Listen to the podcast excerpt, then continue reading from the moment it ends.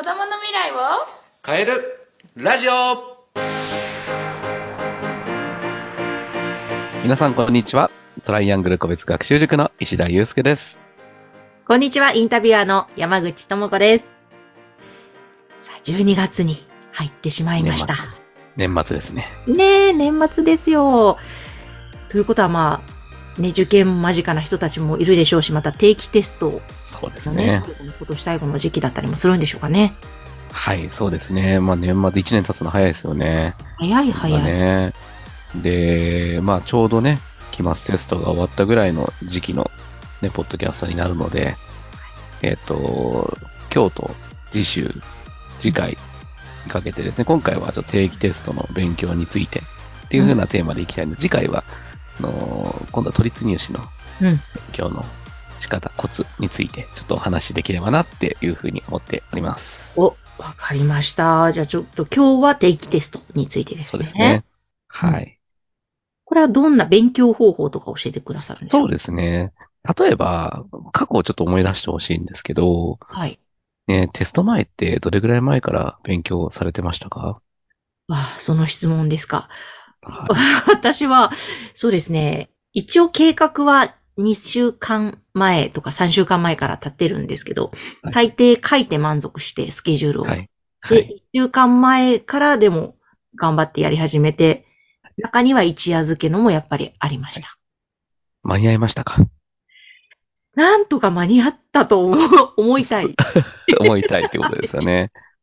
そうですよね。私は定期テストの勉強の仕方、本当に下手くそだったので、うーもうん本当に散々たる結果を叩き出してきた側の 人なんですよね。大学に入って勉強のやり方を変えて、大学ではすごく上位の方にね、成績は入れたんですけど、うんそれの違いっていうのは何だったのかっていうのをこう見返しながらですね、 今生徒たちに勉強の、定期テストの勉強のね、計画の立て方とか勉強の仕方について教えているんですけれども、うんうんはいえ、ちなみに石田先生は、中高は一夜漬けタイプだったんですかえっとですね、中学高校、あの、野球部に入ってたんですよね。はい。で、野球部って、あの、部活が7時まであるんですよ。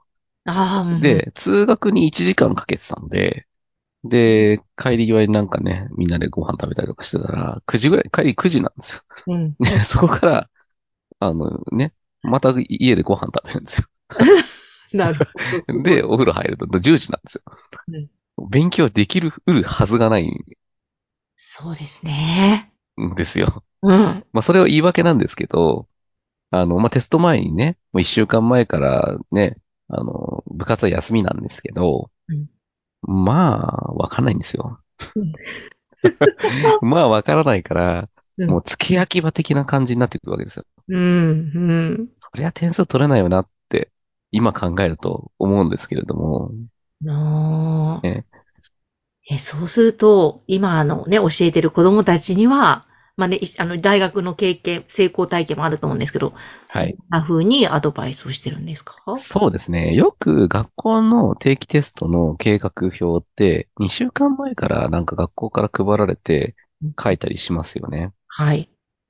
あれって、もうあの時点で計画立てたら遅いっていうはあ。話なんですよ。はい、なるほど。で、なんで、これ本当に思うんですけど、学校でね、その計画表を立てるのがテスト後すぐじゃないのかなって。ああ、テスト終わって、そうそうそうそう。だってそもそも2週間前から間に合わない人がそれこれだけいるのにうん、テストの2週間前に計画を立てるっていうのが、めちゃくちゃ腑に落ちないわけですよ。うん、うん。そうか、テスト終わった時点で、さあ次どうするってやってた方が、まあそうですね、言われてみればそうですね。計画の立て方って、それに伴って付随してくるのが時間なんですよ。うん。勉強時間。はい。例えば、2週間前から3時間頑張って勉強しても、1科目あたりですね、だいたい1.5日ぐらいしか勉強できないような形になるんですよ。要は14割る9で1.5日で、1日、ね、1.5日で、ねうん、 1日、ね、2時間勉強するってなったら、うん。そんなに1科目あたりの勉強時間って作れないわけですよ。うんこれ、が3週間、4週間、1ヶ月、2ヶ月っていう風に、増えれば増えるほど、時間的なゆとりっていうのは間違いなく増えるわけなんですよね。うん、うん、うん。でもなんか知んないけど、2週間前から詰め込んで覚えようとするから、うん要は、本来覚えきってテストを迎えたいんだけど、覚えきれないでテストを迎えてしまったり、練習足らないからミスをしてしまったりっていう風に繋がっていってしまうっていうのが、テストが点数が取れない人の大きな原因になるんですね。うん、うん、うん。なるほど。なんか、さすがですね。そこまで計算を。そう、本当にそうやって言われてみればそうですね。一教科にかける時間とか。はそうあ。大学時代は私はどうやってたかっていうと、まあ、1ヶ月ぐらい前からテスト勉強してたんですけど、あのー、1週間前から3日前ぐらいまでの間に、ぐらいまでに、そのテストを受けても8割取れるように勉強してたんですよね。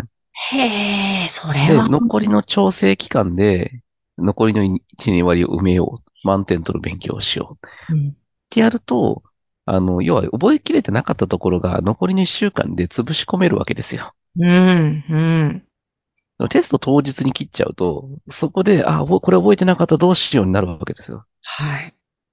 そうならないような計画の立て方をするといい。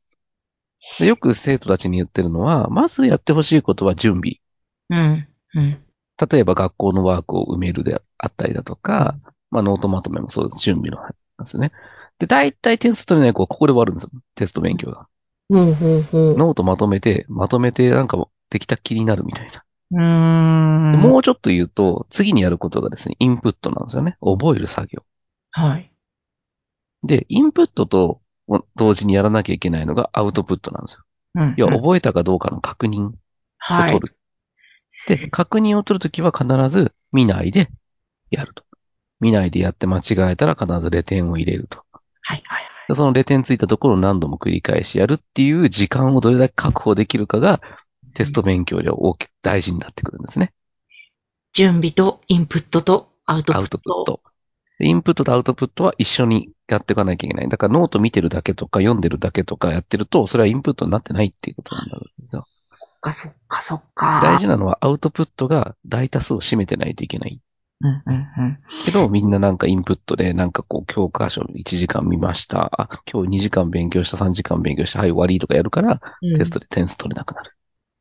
ねえ、これ私、娘がお世話になってた時に、石田先生のところで、三者面談で言われてましたね、娘。そう。だから結構これってシンプルなんですよ。うん、確かに。シンプルなことをやりきれるのか、やりきれないのかで、あの、基本誰でも点数取れるんですよね。で、今回あのね、国分寺の校舎の子で20点ぐらいだったのが82点だってびっくりしたんですけど、私も2回目のテストで、1回でね、60後半行って2回目で82まで行ったので、ちょっとさすがにすごいなって、回と思ったんですけど、あんまり稀稀なケースっちゃ稀なケースで2回でそこまで飛んでいくのは、うーん。それは、たまにいますけどね、40から80とかドンみたいなのありますけど、いいなでそういうのも結局それをちゃんと理解してやれてるかどうかっていう話なんですよね。で、彼女に言ったのは、本当に最初は、もう見ないで解くことだけ徹底しなって言ったんですよ。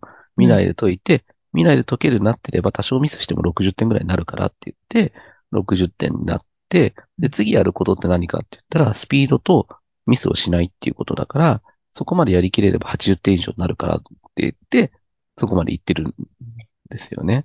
うわあ、すごい。ちゃんとやったんですね、そこ。そうそうこねそう。そう。ちゃんとそういうふうに、もう超シンプルなことだけど、やるっていうことが大事。うーん。それには、やっぱり時間がかかる話だから、ちゃんと勉強時間を確保しないと、準備もインプットもアウトプットもできないから、なるほどね。難しいですよねって。